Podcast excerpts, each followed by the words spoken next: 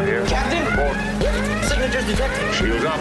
Signatures detected. Red alert. Context Starfleet Command. What's happening? Context Starfleet Command. Delay that order. Context Starfleet Command. This is the captain. Context Starfleet Command. Get out of my chair. Chair. We have engaged the Klingons. Klingons. Welcome to The Greatest Discovery. It's a Star Trek Discovery podcast from the makers of The Greatest Generation, which is a different Star Trek podcast, but kind of the same Star Trek podcast. I'm Ben Harrison. I'm Adam Pranica. They were two separate Venn diagram circles that I feel like are getting closer and closer and closer, right? Yeah. As we call back jokes. Yeah. From one show to the next. That's fun. They cross-pollinate, you know? We're not trying to manipulate. This is my camera. We're not trying to manipulate you into listening to the other if you only listen to one. It's just a natural extension. Like Ben and I are talking about the other show besides the one that we're recording at the moment. You know how the states are the laboratories of democracy? If you're a citizen of one, the greatest podcast, you're a citizen of all of them, but they're just working it out in slightly different ways. You can move freely between shows without having to go through customs. There are no interstate taxation stuff, you know. For Uxbridge Shimoda properties, the customs are the jokes. Yeah. You want me to metaphor is too hard. Let's get out of it. You want me to do something to really cross the streams, Ben? Dr. Spangler told us not to, but I like to live dangerously. I have a jazz horse update that I kind of want to drop on you. That's totally a Greatest Gen thing. We can't do that on The Greatest Discovery. Oh, I think we can, and I'm gonna. Jazz horse. Jazz horse. Jazz, horse. Jazz, horse. Jazz, horse. So, jazz horse, for those of you who don't know, is the term of endearment that Ben and I give to the game Red Dead Redemption 2. It's the cowboy game. It's the game where you ride your horse and pick your herbs. It's the game so red they redeemed it twice. And, you were with me. This is something that I've wanted to do for a long time. I wanted to set up a Twitch stream so that I can start making my own money, Ben.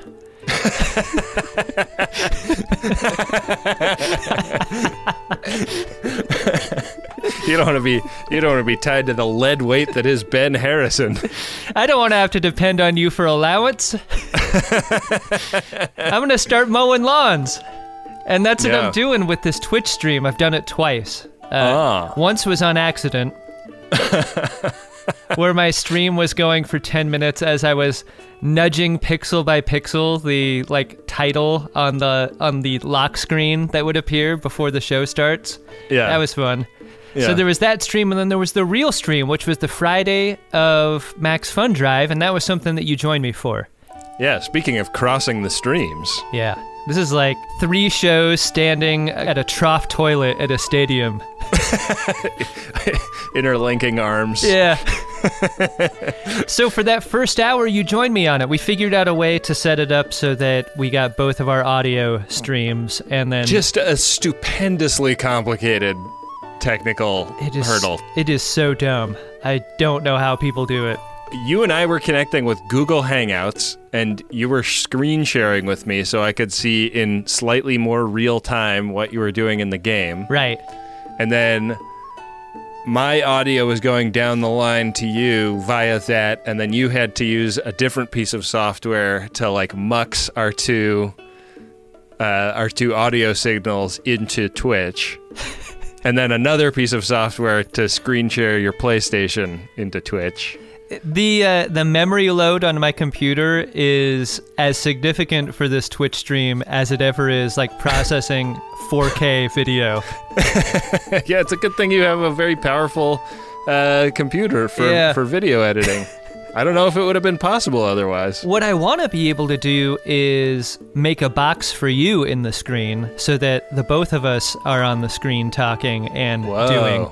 And then the next level after that, I don't believe is possible. Like, I've looked into the idea of can we play at the same time and then cross-cut between us on this, on one single stream, and I don't think that's something that you can do, which is too bad.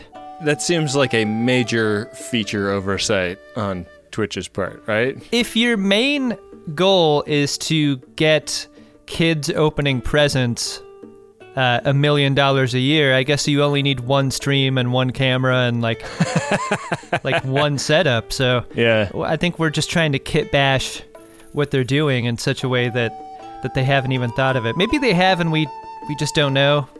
Look, in their defense, we have made overcomplicated almost everything we've ever tried. Like, our tour is way more complicated than it probably needs to be. Yeah. Just recording a normal episode is probably way more complicated than it needs to be. The way we do payroll and and expenses, yeah, it's all really bad. It's all a headache. So that first hour, you and I played together, and it was great because I had you there helping me read the chat stream. 200 people showed up for this, which was way more than I expected. Yeah, especially like during work hours. Yeah. I guess East Coast, maybe people were off work by then, right? Yeah, because I played my time from, I think, 3 until 5 or 2 until 4 or something like that. I think it was 2 until 4 because I had to leave at 3 for the other live stream I was on. When you left, Ben, something happened. Yeah? Something I haven't told you about. Oh, boy. Part of the greatness of you being there was, like, I wasn't playing with one hand tied behind my back with this chat stream. Like, I could concentrate on the game and not dying and not killing my horse. Right. But when you left, that arm went back behind my back, and I was getting caught up in reading and talking to people and riding a horse. A lot of plate spinning. I was blowing up deer with dynamite. I was going dynamite hunting. Well, you were doing that before I left. And I killed Horsey Thick, Ben. Oh! I killed him in such a way that he's forever dead.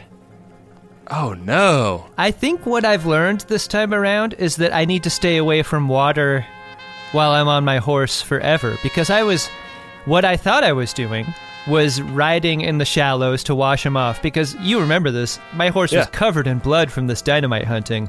You had a very dirty, bloody horse. And so I rode him into the water to wash him. I believe this was a Ben recommendation. Yeah, you can either hold the L2 button and hit square, or just ride your horse through water. Yeah, I took the water less traveled, and it made all the difference because it killed my horse. My horse has never died. What's so messed up is I was so distracted by everything that's happening. I was like, all I need to do is give my horse reviver, and I did. And the horse woke up, and then for some reason that horse got switched with a random horse that I got on, and I lost Horsey Thick. What? So, I was momentarily riding in the water. Why are you surrounded by horses? I was riding in the water, and then I know Horsey Thick was alive when I rode him out. But then I fell off of a cliff, and then we both fell back into the water, and that was the point where the horse died. Wow. And so Horsey Thick dead, and I ended up finding a wild horse and riding him to a stable where I thought Horsey Thick would reappear. Right. Because that sometimes happens. Yeah. The game won't tell you if that's possible, but occasionally your horse will be a zombie horse that you can re-ride. There's some kind of like horse insurance, right? Yeah. Evidently did not have the insurance. Horse is dead, and so I'm openly grieving the death of a horse with my Twitch stream in a way I was not expecting. I thought this was going to be a chill hang. It ends up getting super heavy really fast. And damn. So everyone's like, go back to your autosave, man. Like reanimate him through cheating. And I really went back and forth a long time on this. Wow. Finally did. Except the last autosave that I had in the game took me all the way back to Genuine, my very first horse. What? So I'm back on Genuine, and I'm back in like chapter 1 of the game, like so far back that I'm like, oh my god. I'm like, that's how terrible I've been with save hygiene. Like, it's fucked. And I couldn't do it. I'm back on Genuine, and I'm like, Genuine's dead to me. I can't ride Genuine ever again. Yeah. You've already mourned Genuine. So I loaded up the autosave to the game where Horsey Thick passed, and now I'm on some random fucking paint, like just some horse that I have no... I don't even know if I have the heart to name him. You can I suggest a name? Yeah. Thought. THOT. That horse over there. Done and done. I feel a lot better now. I'm glad I could help you through that, buddy. Speaking of, like, Western environs, do you want to get to Season 2, Episode 12, Through the Valley of Shadows? Yeah, let's do it. This is a dissolve-filled episode, Ben, and it really starts right off the top with Michael Burnham rewatching one of the video logs by her mother. They do that thing where their eyes match up in the reflection in the frame. Yeah, it's a really interesting kind of sequence of images because it dissolves her mom, Gabrielle Burnham, into her, and then her adoptive mom shows up on three-dimensional conversation technology. Michael's got three moms, doesn't she? She's got Giorgio, she's got Dr. Burnham, her mom, and then she's got Amanda Grayson. Wow. This is kind of your three temples theory, but three moms theory. That's another stream we're crossing. I don't know if I have that paper written. Like, I'm looking down at my printer and nothing's coming out, so... Yeah, I would have to conceive of the three moms theory a little more. She is feeling really, really bummed out about her biological mom, and Amanda Grayson's call is specifically to give some sympathy for what Michael is going through, and also to kind of like flip it on its head, right? Like, you didn't lose her again. Like, she's been trying to help you the entire time, and you should take some solace from that. If Amanda was a little more of a terrible stepmom, she'd be like, you know, you still have a mom, by the way. A mom who's still alive, and that's me. Yeah. Like, she never goes manipulative on this, and I think that's great. And she's really kind of the best, because she also really gives Michael a vote of confidence. Like against all of the crazy odds, you found her, and I believe you'll find her again. Amanda's like, next time you come to Vulcan, we can go to the store and you can pick out anything you want. Amanda, by their affection, Grayson. Yeah. Spock interrupts the conversation, and... he's like on duty, but he's not wearing a uniform, right? Why is that? I'm not quite clear on whether he's on duty yet or not. He gets to go on missions. Yeah. He definitely seems like he is on... I mean, he takes an order in this episode, so it seems like he should put the uniform back on. He's working as much as Culber is, and Culber's back in uniform. Yeah. Maybe they just didn't have a uniform that fit Ethan Peck. Yeah. Spock's there to tell Michael that the fourth of seven signals has appeared above Boreth. Okay, I think I might have missed something.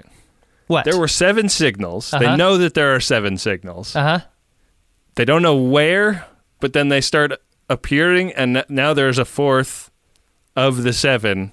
Yeah, like contextually, are they calling it the fourth because this is the order in which they became aware of them? Because it seemed like... early on, they all appeared at the same time, that they were simultaneous. Right, and I don't understand how they appeared, but they didn't know where they appeared. Yeah. But now they're appearing and they do, but what the fuck is going on with that?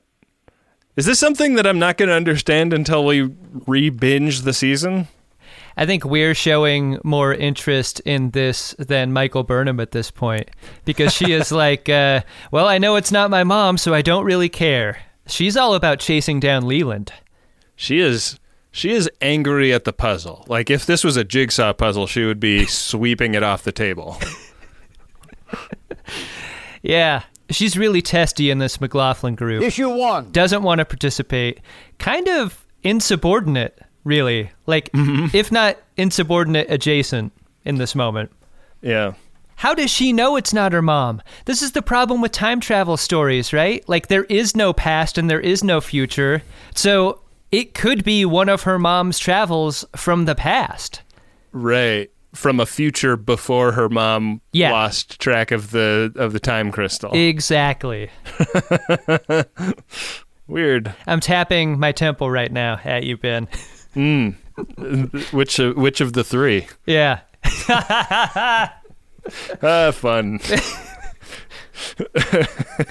They're arguing over the best use of Discovery here, because Burnham is riding for the chase of Leland, and Pike is like, look, actually it's Saru that's like, we cannot put this ship proximate to Leland because it contains the thing that he wants. What we should be doing is... We should be playing keep away with Leland. Right, right. And so that is what they do. They end up spore jumping to Boreth in a very off-screen spore jump kind of way. Yeah, no build-up to this spore jump. You're just left to digest that that's what they did. I really like how we cut to exterior Boreth wide, and the ship drops in, like contextually spore jumping in the way that it does. Yeah. We don't need to be taught how this works. And then we crossfade to Ash Tyler's screen, and he's looking at the same thing. Mm-hmm. Fun. Yeah. Sometimes a show or a movie will be edited in a flashy way that's like, God, like they're just, the editor's just jacking it all over this. That's hand ticking. This episode was really tightly and well edited. That was like, it walked right up to flashy and then took two steps back into well and competent, you know? Yeah. You're supposed to put on your ensemble and then take one thing away, right? Yeah. I think... Who is it? Walter Murch? Is he's the famous editor, right? He is. I read a book of his In the Blink of an Eye a long time ago, and he said if you notice the edit, it's bad. Yeah. He's like, that's how you know good editing. And that's definitely not what we're saying here. I think we're noticing the editing as being unique among shows in season 2 and we like it. Yeah, but it's propelling the story and it's not motivated. Yeah, it's not a bunch of speed bumps in the cuts where it feels slick and cool without being Did we flashy. Go upside down this episode? I don't think so. Like, these are the transitions that I've wanted all along. Yeah. Whatever it is you're not telling us about Boreth. So Michael Burnham comes into Ash Tyler's room and confronts him about what she caught on his face in that McLaughlin group. She knew that he did not tell the whole truth and nothing but the truth about Boreth. And what he divulges to her is that he had a baby. He'll be raised as a son of none, like I was. My son. Technically, Vulcan L'Rell's son. Our son. My name is Tenavik. Outside of Voke is Ash, Ash is Voke, this is the second biggest secret he's ever had. Right. And when he drops this in Michael Burnham's lap, she is as cool gets. This may be the largest moment of science fiction in the show's history. How fucking cool with this Michael Burnham is. Yeah. I mean, they were on a break in his defense. And they're not entirely back together, but they have played a little bit of tonsil hockey lately. Right. Yeah. It's what the Japanese call unagi. Yeah. On a technicality, she can't be mad at him. Yeah. He also gives her something in this moment that shows that he's ready to trust her, which is his work phone from Section 31. Right. Unlocked and everything. Yeah. This has some information about a Section 31 ship that failed to check in at its designated time, which, anybody that's seen any submarine movies knows that failure to check in can be a potential major problem. Later on, they refer to the number 30 as a quantity of Section 31 ships that constitutes almost their entire fleet. Do you think that there are 31 ships in Section 31? Or is that too dumb? second to last note I wrote down. I hate how none of them are named. I hate how you can barely see the registry numbers on all of them. Yeah, I hate the way they look. They're all USS standing desk. They're super what they dumpy. Are. Yeah. They're not pretty. There's no romance to that ship design. No. You don't see a Section 31 ship and go, that's what I want to stand up and command. Yeah. You think there's a lot of those anti-fatigue mats on the floors there? Oh, yeah, with the, like, memory foam in them. I'm standing on one of those right now. Nice underfoot. Yeah, you never have one for me when I record over there. Nor do you have anywhere for me to sit. I'm so sorry. I'm making improvements around here, Ben. Improvements that'll make you more comfortable. I noticed that you got somewhere for John to sit when he comes over to record. That's nice. He's an old man, Ben. You can't have him standing up for 90 minutes. That's longer than any show he's ever done as a rockman. Pike meets with Chancellor L'Rell, who has shown up on her new D7. Hell yeah! And Ash Tyler, and they're talking about why Boreth might be the place that a fourth signal should have appeared. And it turns out that that Boreth is not just a Klingon monastery site; it is also a time crystal mine. Something that Worf never brought up in TNG or TS9, huh? Yeah, it's amazing how this hasn't entered the canon ever until this convenient moment. Maybe Worf is canonically really good at keeping secrets. Wow. Maybe he was going there and time traveling to a time before doors existed. It's not a retcon that Boreth is a time crystal mine. It's the retcon is that Worf is awesome at keeping secrets. It's retcon on top of retcon. Yeah. Yeah. There is a bit of an argument that it went by so fast in the Klingon part of it that I had to watch it 3 times so that I could read all the subtitles. Yeah. But Ash Tyler is really keen to go down there so that he can see his baby, and L'Rell is not on board with that. She feels like it is too big a risk to both the baby's life and the kind of political stability of the Klingon Empire. And so Captain Pike is the one that is going to go down. He volunteers. L'Rell gives a fairly ominous warning in this scene about how a human's never been there. You can't just go get one of these crystals without paying a significant price. And Pike kind of makes the case that the total annihilation of sentient life could poke a hole in her no-tolerance policy on visiting the monastery. Yeah. And he's like, what would you pay for that, L'Rell? Yeah. I mean, like, how high a price would you say that's worth? I feel like very few people have said the words, the extermination of all sentient life in the galaxy, many times, but few people respond to that in a way that it's meant to be heard, which is everyone dies, including us. It's weird. Yeah. Ben, is this the only place that time crystals exist in the galaxy? Because where did Dr. Burnham get her crystal? And did she have to make a sacrifice the way Pike was asked to in order to do that? I think that, her crystal came... I think Leland arranged for her to have that crystal, and it was a Klingon one, and that's why the Klingons came for it. Right. I'm going to sound like I didn't know the answer to that question when I asked... But that's just one of, you never want to ask an interview question that you don't already know the answer to, and that's right. That's right. What happened there. Yeah. That's good stuff. No, I mean, I think that's just emblematic of like how story dense some of these episodes are. It's like you could we watch these 2 times, and sometimes we don't absorb all of the plot information that we are being presented with.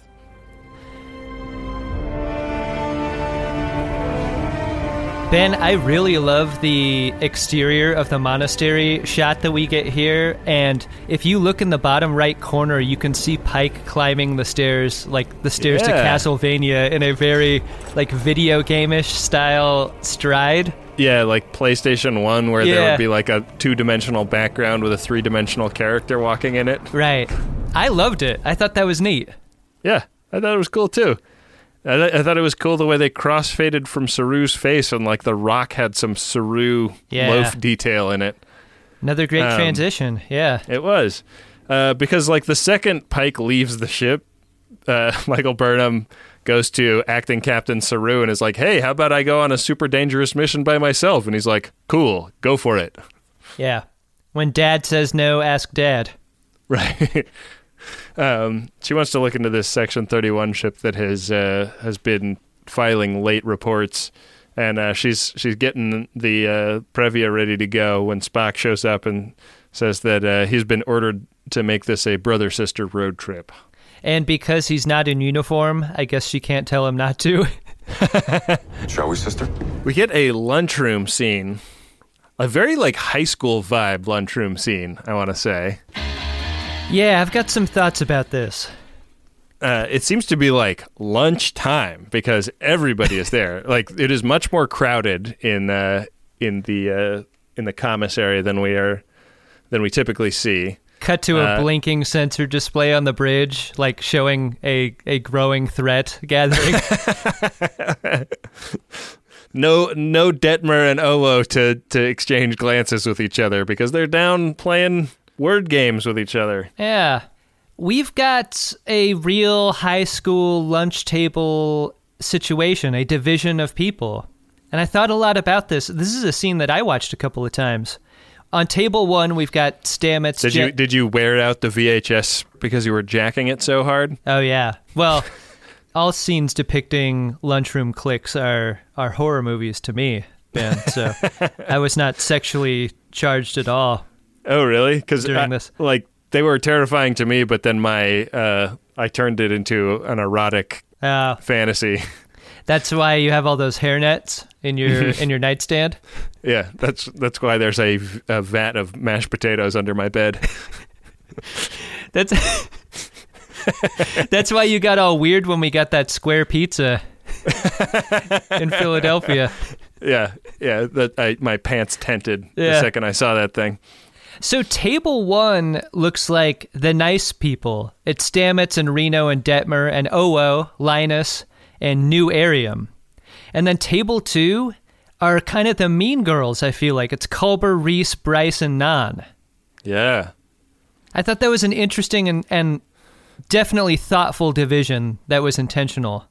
Yeah. You know, there are a lot of other people also, like, you know, Culber definitely, like, says hi to Admiral Akbar when he comes in. Mm-hmm. And, like, the characters that we have names for mm-hmm. are like divided up between two tables, and then there's a bunch of other anonymous people also. Yeah.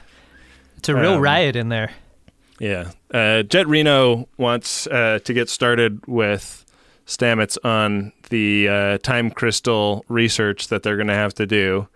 But he is very distracted by the whole him breaking up with Culber thing, or actually Culber breaking up with him thing. And she's like, "Are you fucking kidding me? Like, you're still bent out of shape over this? It's been weeks." Ugh. It's gonna take longer than that, Jett Reno. Yeah, but I like that she is blunt with him. I guess I've liked the characters that have been blunt with him, but I also kind of miss some characters talking to him in a way that is like caring and empathetic. You know, like Spock and Jett Reno have both just dumped a bunch of, like, get your shit together, Commander Stamets lines on him. She seems to be an outlier in that her point here seems like one of get over it or move on, because life is exciting and you're about to do some exciting science, and that's what that is a main point of joy for people like you and me. Right.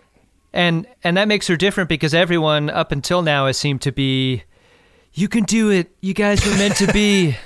Like, they write songs about this shit. Right. So that's a way that I appreciated Jett Reno's message here. Right.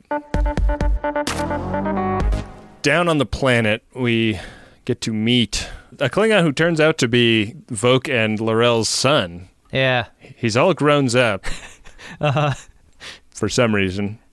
Played by the same guy that played Kol, right? Yeah. It's Kenneth Mitchell, who also played Kol and Kol Shah. Yeah. How'd you like that job? Kind of a great job. I don't care if you kill my character. I'll see you next week. He's kind of the Tom Morga of disco. Put him in any loaf. Yeah. He can do all the loaf. I love Pike's snowy action jacket. Yeah, that's cool. Big fan. Is it the same design as the action jacket that Spock was in when he was trying to mind meld with the Red Angel? Oh, was that one fur-lined? Yeah, he had like a fur hood, and then but he also had like a ninja mask. Give me that fur-lined jacket. Do you think it's tribble fur? The jacket would have started shaking with fear the second he showed up at the monastery, though. That's right. It would be very irritating, but the friction would probably warm you right up. Oh, yeah. It's a fringe benefit. See what I mean? Fuck. See what I did there? Ooh. Oh, this is a great episode. Yeah, really firing on all cylinders. So because of prolonged exposure to these time crystals, Tenavik, the son of Voke and L'Rell, has, I guess, sort of occupies lots of times at once, is the implication. Yeah, the story he tells is, like, once you become one of these guardians, you have a relationship to these crystals that sort of kicks you out of linear time. And you have a relationship to time that is non-standard. Right. And so he's basically saying, like, listen, like, I respect that you came here for a time crystal. But he's really been time-othered, hasn't he? Yeah. He's kind of a time cuck, you know? He has to sit and watch time do what it does to everybody else. Wow. Yeah. Ding. He's a nasty little time cuck. He does not have a lot of time for this. I mean, sorry. There aren't many moments in this episode that he has to deliver this exposition. And I thought it was interesting that they deliver it visually and also verbally. Like, you see these trees grow, you understand. Yep. And the deal is, like, they don't really allow time crystals to be removed from the planet. Some discussion is made of the idea that the Klingons kind of abandoned the idea of using time travel as a weapon because it's too fucked up, which is an amount of restraint that I'm you don't usually see them exhibiting. I don't know, guys. Maybe you should nuke the site from orbit and build your monastery on top of the rubble. It's the only way to be sure. Yeah. You really need to suspend some disbelief for this part of the story to work, I think. Right. Like, why the time crystals are holy. There's something to do with Kaish also at Boreth, but it's never linked to time crystals in any way. Yeah. On the one hand, like, I'm very curious about the architecture of Boreth, like, as a thing. Like, it looks like it's a church in Barcelona. But I also... Yeah. It's one of Gaudi's few off-world works. It totally looks like La Sagrada Familia. You're right. Yeah, it does. But for as strange as it is to draw that comparison, I really love the walk that they take. I love how they have to cross that lava bridge with the three podiums. I thought it was a little distracting that Gandalf was there yelling, "You shall not pass" at them. Yeah. But they just walk right by him. He doesn't really put up much of a fight. Pike is such an interesting character to make this journey, too, because he kind of suspends his Starfleet captaining for a moment and just becomes Pike the man. Yeah. Pike the guy on a quest. Yeah. And I like that about him. Yeah. Back in the shuttle, Spock and Michael are having kind of an argument about how this entire season of television have really pushed Michael Burnham to the brink of nihilism. Like her sweeping all the puzzle pieces off the table-ness in this moment is what Spock is trying to unpack, and he's really trying to pull her back from the brink of that. He's saying, like, listen, like, we, like, don't get frustrated, don't succumb to the rage you're feeling. Like, we've got to solve this problem, and we can. It is solvable, and we can do it with teamwork. And they drop out of warp, where the Section 31 ship is, and run over a body. I think he's dead. Shit! And then they throw it in reverse, and then they speed off real fast. Yeah, they sort of pull a Suge Knight in this in this moment.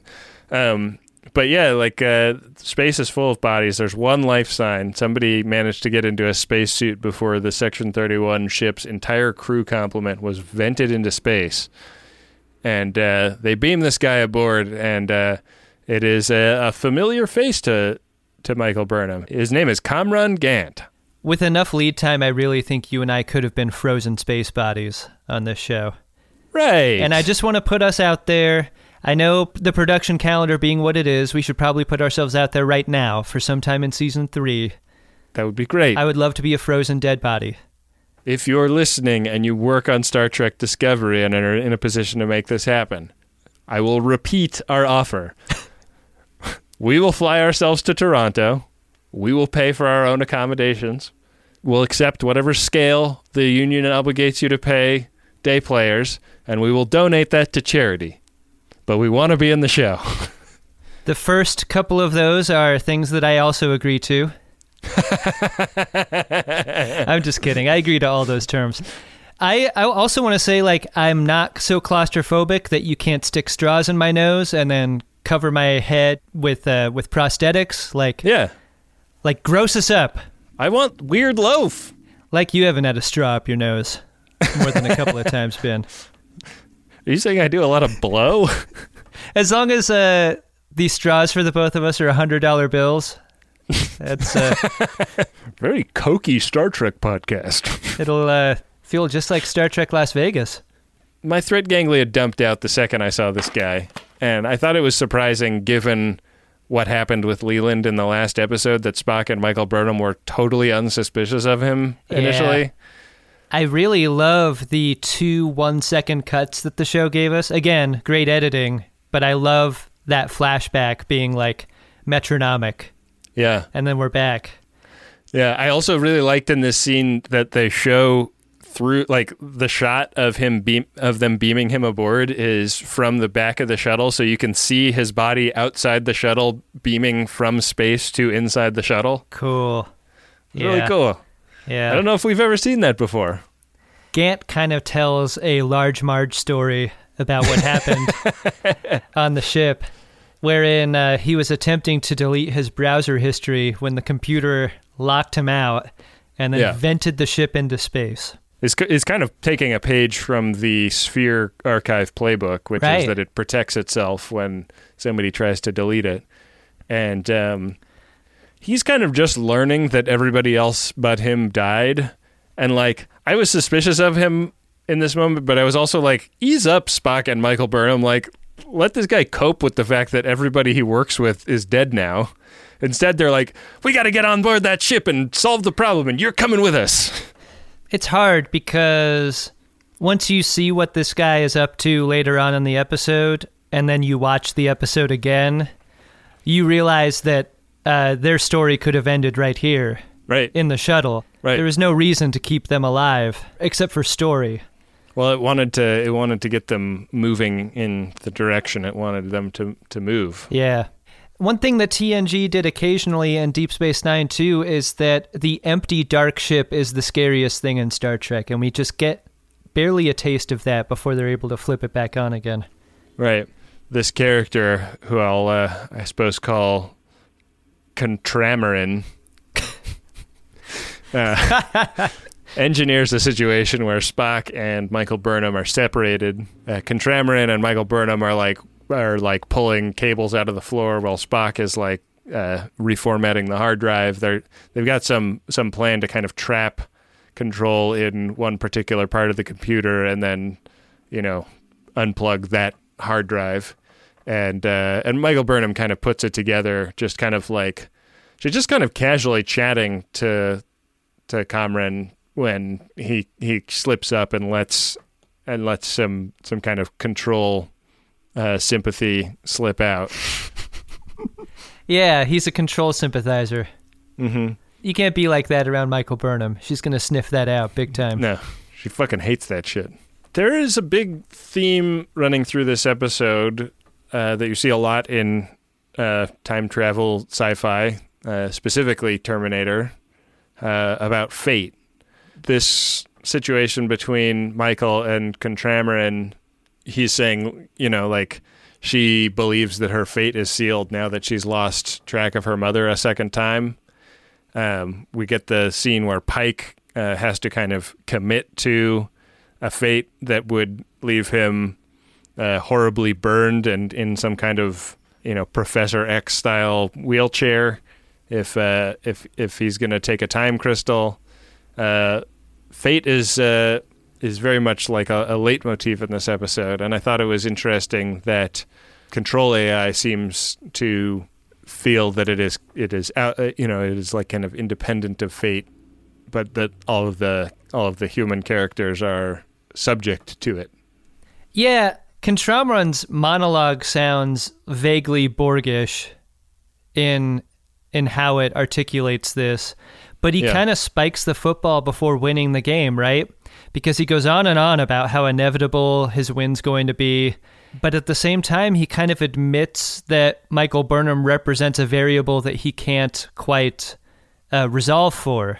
Yeah, and that makes me wonder, I mean, I don't know what's going on with Pike, like that, you know, in his vision where he sees his own face melting, and then he has to kind of like, I am Starfleet, pep talk himself into committing to his face melting at some point in the future. I love that scene. Let's talk about that a little bit more. Yeah, let's talk about it. You believe in service, sacrifice, compassion, and love. You and I have both talked about how little we've seen the original series, but even an idiot like me knows like the significance of the chair and Pike's fate as a character. Were you very hip to that at all in this moment?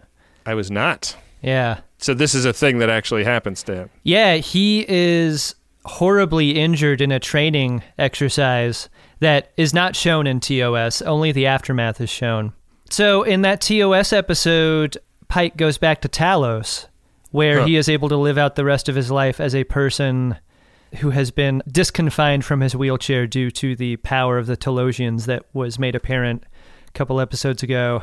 Right. That we saw. It's the same deal as that lady who has a mangled face in reality, but lives as though she does not.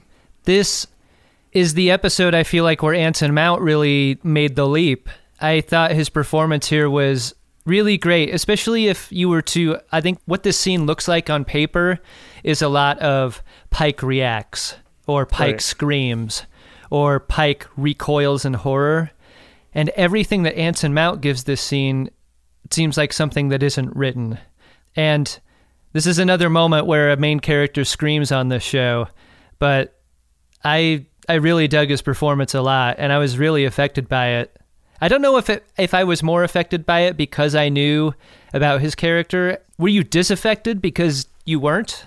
No, I wasn't disaffected. I wondered if that, because I wasn't aware of that at all, so yeah.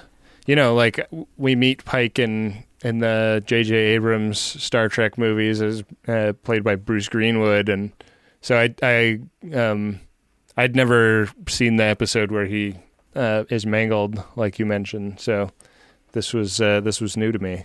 Was this a Indiana Jones situation where if he had grabbed a different crystal, his future would have been different? Or do you think any crystal he would have grabbed would have given him this vision? I don't know. Like, I'm kind of reevaluating what I imagine the meaning of this episode is the more you tell me about this, because I kind of was understanding this to be an episode about how fate isn't real, mm-hmm. you know, mm-hmm. that the future isn't written. This is not a Calvinist episode, but maybe it is. Yeah. once he withdraws from the crystal, that pep talk that you described, I watched a couple of times too, because the first time I watched it, it looked like Pike was telling Tenavik what he was and who he was and why that would be the reason for his decision. But once you... I thought he was telling himself. But you're right. Once you realize that he is... He's so fucked up by the vision that he needs to kind of recite his own Starfleet scripture to himself. Like, right. He needs to ground himself back in that present reality by telling himself what he is. Recommit to his core principles. Yeah, like hand-on comm badge. Like, he needs that grounding again. And Tenavik, like, respect knuckles him at the end. He's like, you still want it? Pike's like, hell yeah. Yeah. And that's another moment that fate comes in, right? Like when he talks later to L'Rell and Ash Tyler, he's like, your son was destined to be on Boreth and was meant to guide me to that conclusion. Such a well-acted scene by Anson Mount again, like to stumble over the present and past tense of his instrumentality in the story, I thought was great. Yep. And also, like, pretty fun to watch L'Rell and Ash Tyler react to the idea that their son is, like, talking to people and doing things. Yeah. Because they're imagining, like, a baby. Yeah. Jett Reno shows up in Six Bay with a pretty bad hangnail at him. The kind you need to hold over your head so that you don't lose a lot of blood. The kind that necessitates a pretty intense... talking to by the doctor about the necessity of straight nail clippers and not curved nail clippers. Yeah, exactly. Is that a real recommendation? I had always heard that you want to cut straight across to prevent hangnails. I, of course, don't do that. Like, I think you'd need to curve around your fingernails and keep your toenails straight cut, right? That's why the toenail clipper is the straight one and the hand nail clipper is the curved one. You use a different clipper for your hands and your feet? Yeah, man. Hell yeah. What the hell? That's whenever you buy clippers, they come in sets of two, one of them for toes and one of them for hands, and the toes one is big. I use the big one on both. Whoa. Really? Yeah. Wow. I don't like those little tiny ones. I don't have enough leverage to get through the nails for one. Because your nails are like a half mil thick. Yeah, I need the end of my lever to be much further from the fulcrum, you know? Wow, you're going to get some letters. Every time we talk about a personal hygiene thing, somebody tells me I'm wrong. Good idea. They kind of exchange notes about what getting married was like, and it turns out that Jett Reno's deceased wife was... personality-wise, very similar to Stamets. Non-denominational shuttle parking. I like this moment where they talk shop about what it's like to be married to a type of person. Mm-hmm. That's sweet. Yeah. But I'm sure our wives have had conversations like that. I'm positive they have.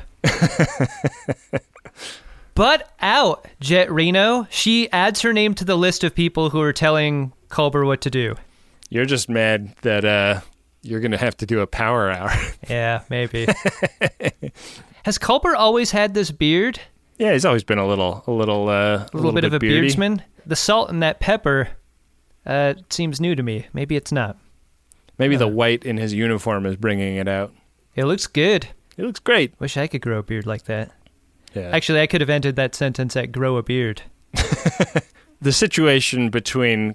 Contramarin and Michael Burnham turns into a phaser pistol battle. He eventually knocks her down and is attempting to do the customary Star Trek Discovery stab in the eye. He's got kind of a big injector full of nanobots that he wants to stick into her eye. Spock comes down, tries to nerve pinch him, but nerve pinches don't work because he's a zombie man. He's all nanites. Yeah, but the distraction is enough for Michael Burnham to shoot a, like, death becomes her size hole in his chest. Yeah, it's really fun when Spock enters the scene and looks at her through the hole. Yeah, and he holds the candelabra through it. for the poster. It's a fun role for Bruce Willis, too. Yeah, you know? Yeah, playing against type. That's fun. That's nice. The secret that we share must never become public. She is not safe at this point, though, because out of the hole pours the nanobots as kind of a creeping school of fish that are heading toward her, and she's like John Woo, dual-wielding phasers shooting at this crowd of nanobots that are headed toward her, and Spock is like frantically computering, and at the last minute he magnetizes the deck plates of this ship so that the nanobots can't move. This is what gray goo is when people talk about gray goo, right? Yeah. Really scary. I like gray goo and soda water sometimes if I'm out with friends. I'm just never drinking vodka. No, yeah. I've never ordered vodka. I like tequila too much. Me too, man. And gin. And rum. Give me that tequila soda all day. Nice beverage. Very refreshing. They retake control of the ship, but do not stay on the ship, Ben. They instead take the shuttle back to Discovery. What happened to that ship? Yeah. Spock is a little surprised by this because it was taking them somewhere in particular. And he's like, don't you want to see where we were going? And Michael Burnham is like, I don't want to do anything that Control wanted us to do, which I think is sensible. Yeah. I can get with that, but I cannot get with the idea of not taking the ship with them if they know they've eradicated the problem. It is a full-size, fully functioning, highly advanced starship, and maybe they might need it for the next scene where they go up against a lot of starships. Every starship except that one. 30 starships. One missing. Yeah, one is not there. We are Section 30. We've had to, guys, to revise. I have bad news. We're changing her name. all of the stationery in everyone's quarters needs to be recycled and replaced. Yeah, everybody's getting new business cards. We're going to have to change the website. A lot of shit. It's going to be. That's how you short circuit Contreland, right? You change the name of his program. It's over for him. Yeah.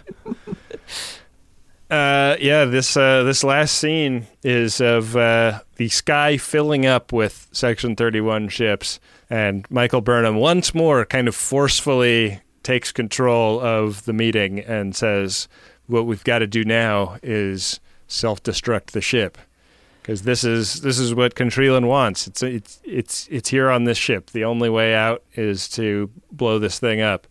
So the plan is that they're going to, like, knock over a pitcher of water on the table and break for the exit and attempt to beam the crew onto the Entrepreneur while setting self-destruct on the Disco. God, if only they had a Section 31 ship they could transport themselves to. I mean... yeah, it would have been nice. Would probably have plenty of room. Pike sets the auto-destruct at... Michael Burnham, like, computer, because we have no other choice and no other ship, authorize self-destruct, I guess. Speaking of Pike's decision here, do you think every decision he makes from here is impregnated with the knowledge that this is not where he dies? Yeah, he knows what the room looks like, doesn't he? I wonder if he acts differently from here based on that knowledge. Like, whatever happens, if he goes to war with his fleet...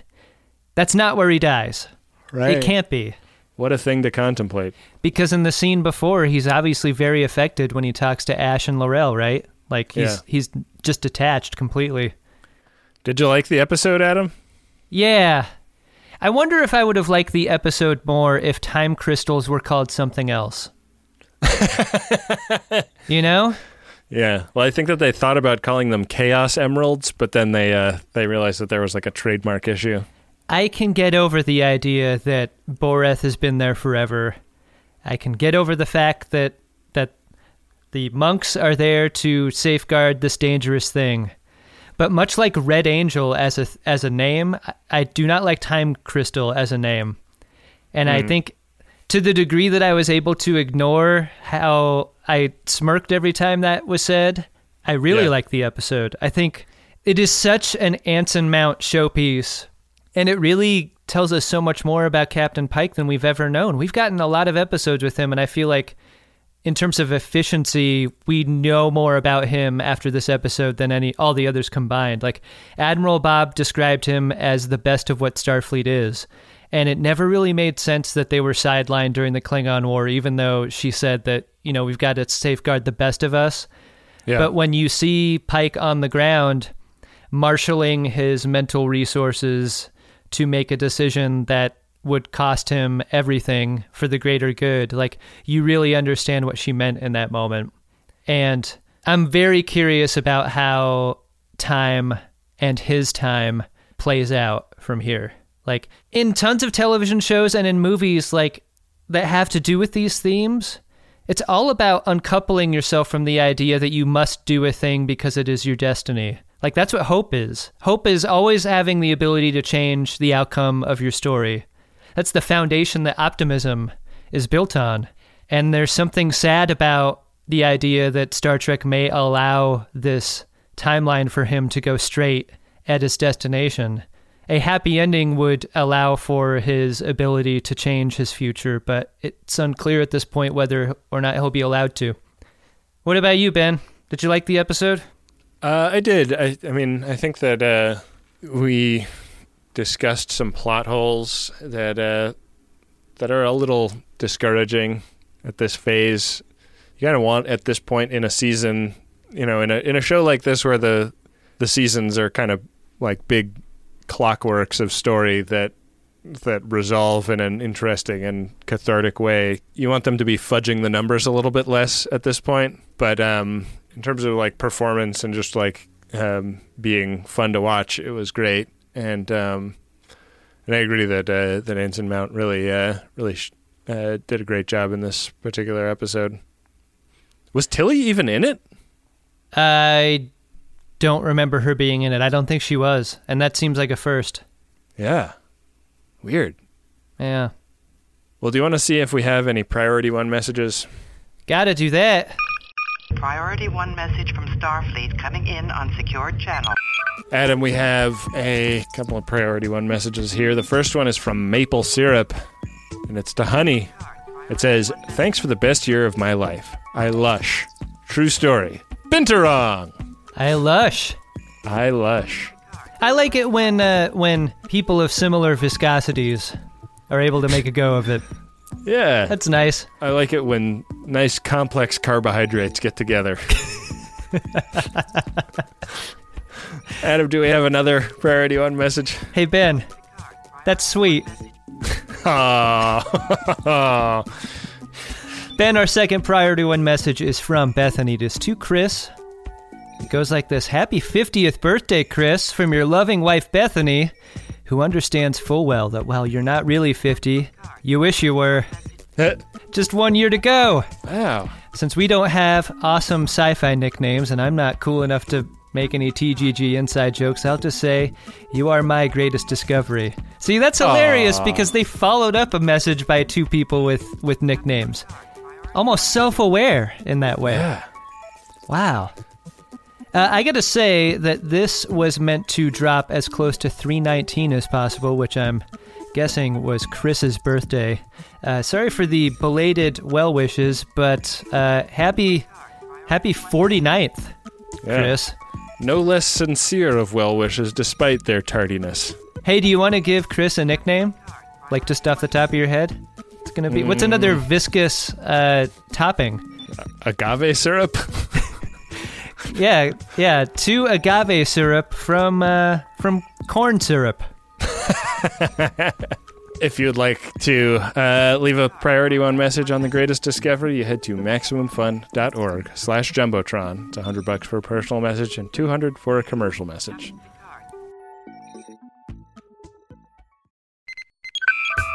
I have tried so many meal services over the years. After all, I am a podcast host. And I gotta tell you, Factor Meals is my favorite. Why?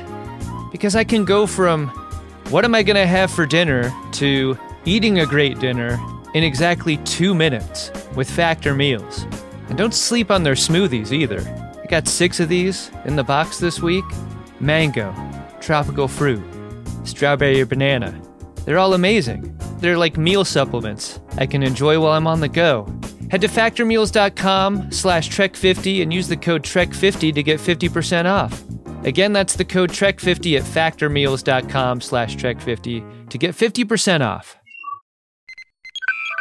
Top of the morning to ya. This episode is brought to you by the St. Patrick's Day Shamrock Shavers, Manscaped. This year, don't just chase rainbows. Make your own pot of gold and groom your little leprechaun with the leaders in below-the-kilt care. I didn't make that up. That's actual copy sent to us by the great folks over at Manscaped, who make the shaver that I use downstairs on my little leprechaun. And I recommend it. It works great.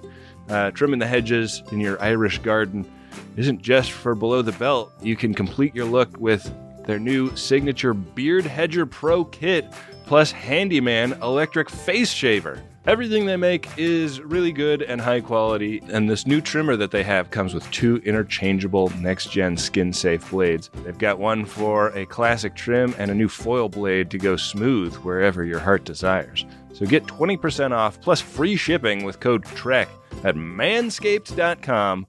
That's 20% off and get free shipping with code TREK at manscaped.com. This St. Patrick's Day, make sure your little hairy leprechaun is luckier than ever with Manscaped. Back for another game. You know it. What's going on? Just one more week till Max Fun Drive. Hard to believe. It's been a heck of a year since the last one.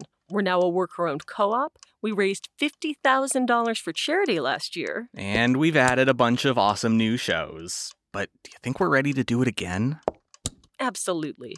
Lovely new gifts are lined up. The episodes will be amazing, and wait till everyone hears the bonus content. Yeah, plus they know to go to MaximumFun.org/newsletter, so they're getting all the news.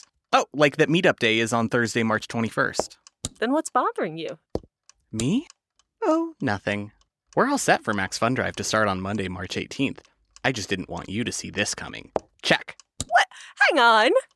Most of the plants humans eat are technically grass. Most of the asphalt we drive on is almost a liquid. The formula of WD-40 is San Diego's greatest secret. Zippers were invented by a Swedish immigrant love story. On the podcast Secretly Incredibly Fascinating, we explore this type of amazing stuff. Stuff about ordinary topics like cabbage and batteries and socks. Topics you'd never expect to be the title of the podcast, Secretly Incredibly Fascinating. Find us by searching for the word secretly in your podcast app. And at MaximumFun.org.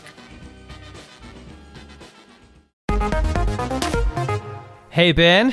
What's that, Adam? Did you discover yourself a drunk Shimoda? Incredible. Drunk Shimoda! I'm going to give it doubly to Michael Burnham and Spock for both breezing past how traumatic this situation must be for Comrade Gant when they revive him, but also making no arrangements to try and find out if Comrade Gant is Control. Yeah. Like, this was a script problem, but they weren't inhabiting the truth of this story in that moment in either way. So a little Shimoda-like. There's a weird kind of meta effect to the story talking about linear time and what horror and haunted house films do, which is like, in that moment, you and I were both watching it going, you got to test him, guys. Like, make sure he is who he says he is. And then later on, like, don't go onto the haunted ship. Draw some blood and see if he goes gold. It seems related to this idea of decisions that you can't get out of. Right. And how fixed your decisions are at certain times. Yeah. Indeed. Weird. I'm going to give my Shimoda to Michael Burnham's Lucy from the Peanuts gang groan when Spock joins her on the shuttle mission. I wonder how many runs at that she took before that was the keeper. But, like, that sound was great. I hope Rob can drop it in here. It was awesome. Solid bit of business. What do we have coming up on the next episode, Ben? Well, it seems like it is battle. I saw Sarek doing a little bit of meditation. I saw the Discovery. You want to start every battle sequence with that, right? Yeah. So the Discovery and the Entrepreneur getting ready to fight all these Section 31 ships, and some footage of the evacuation taking place. So it looks like it's going to be some pretty exciting shit. What I saw on one of the screens, so they all need to go to this area outside of Federation space. Like that's where that's where the course was laid in on their ship. That planet was the planet from the Short Treks episode that queen alien came from, who didn't want to rule. Oh, shit. Do you remember that episode? I do. It was the Short Treks episode that Tilly was in. It was called Runaway, and that's her home planet. So Tilly probably not off the show for good if that's the planet they are pulling up to. Yeah. So it appears as though the Short Treks are becoming more and more vital to the understanding of Season 2. Very interesting. Maybe I'll try to watch that before next week. Well, Adam, we'll have to leave it with Robs from here. So take it away, Robs.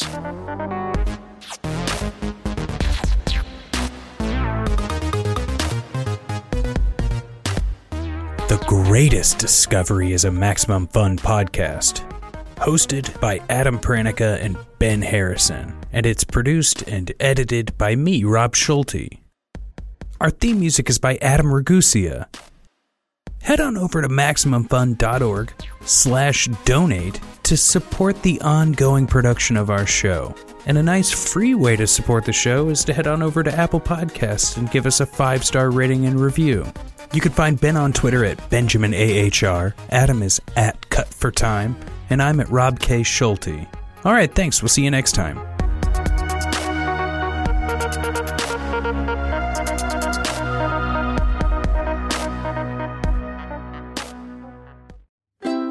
MaximumFun.org. Comedy and culture. Artist owned. Audience supported.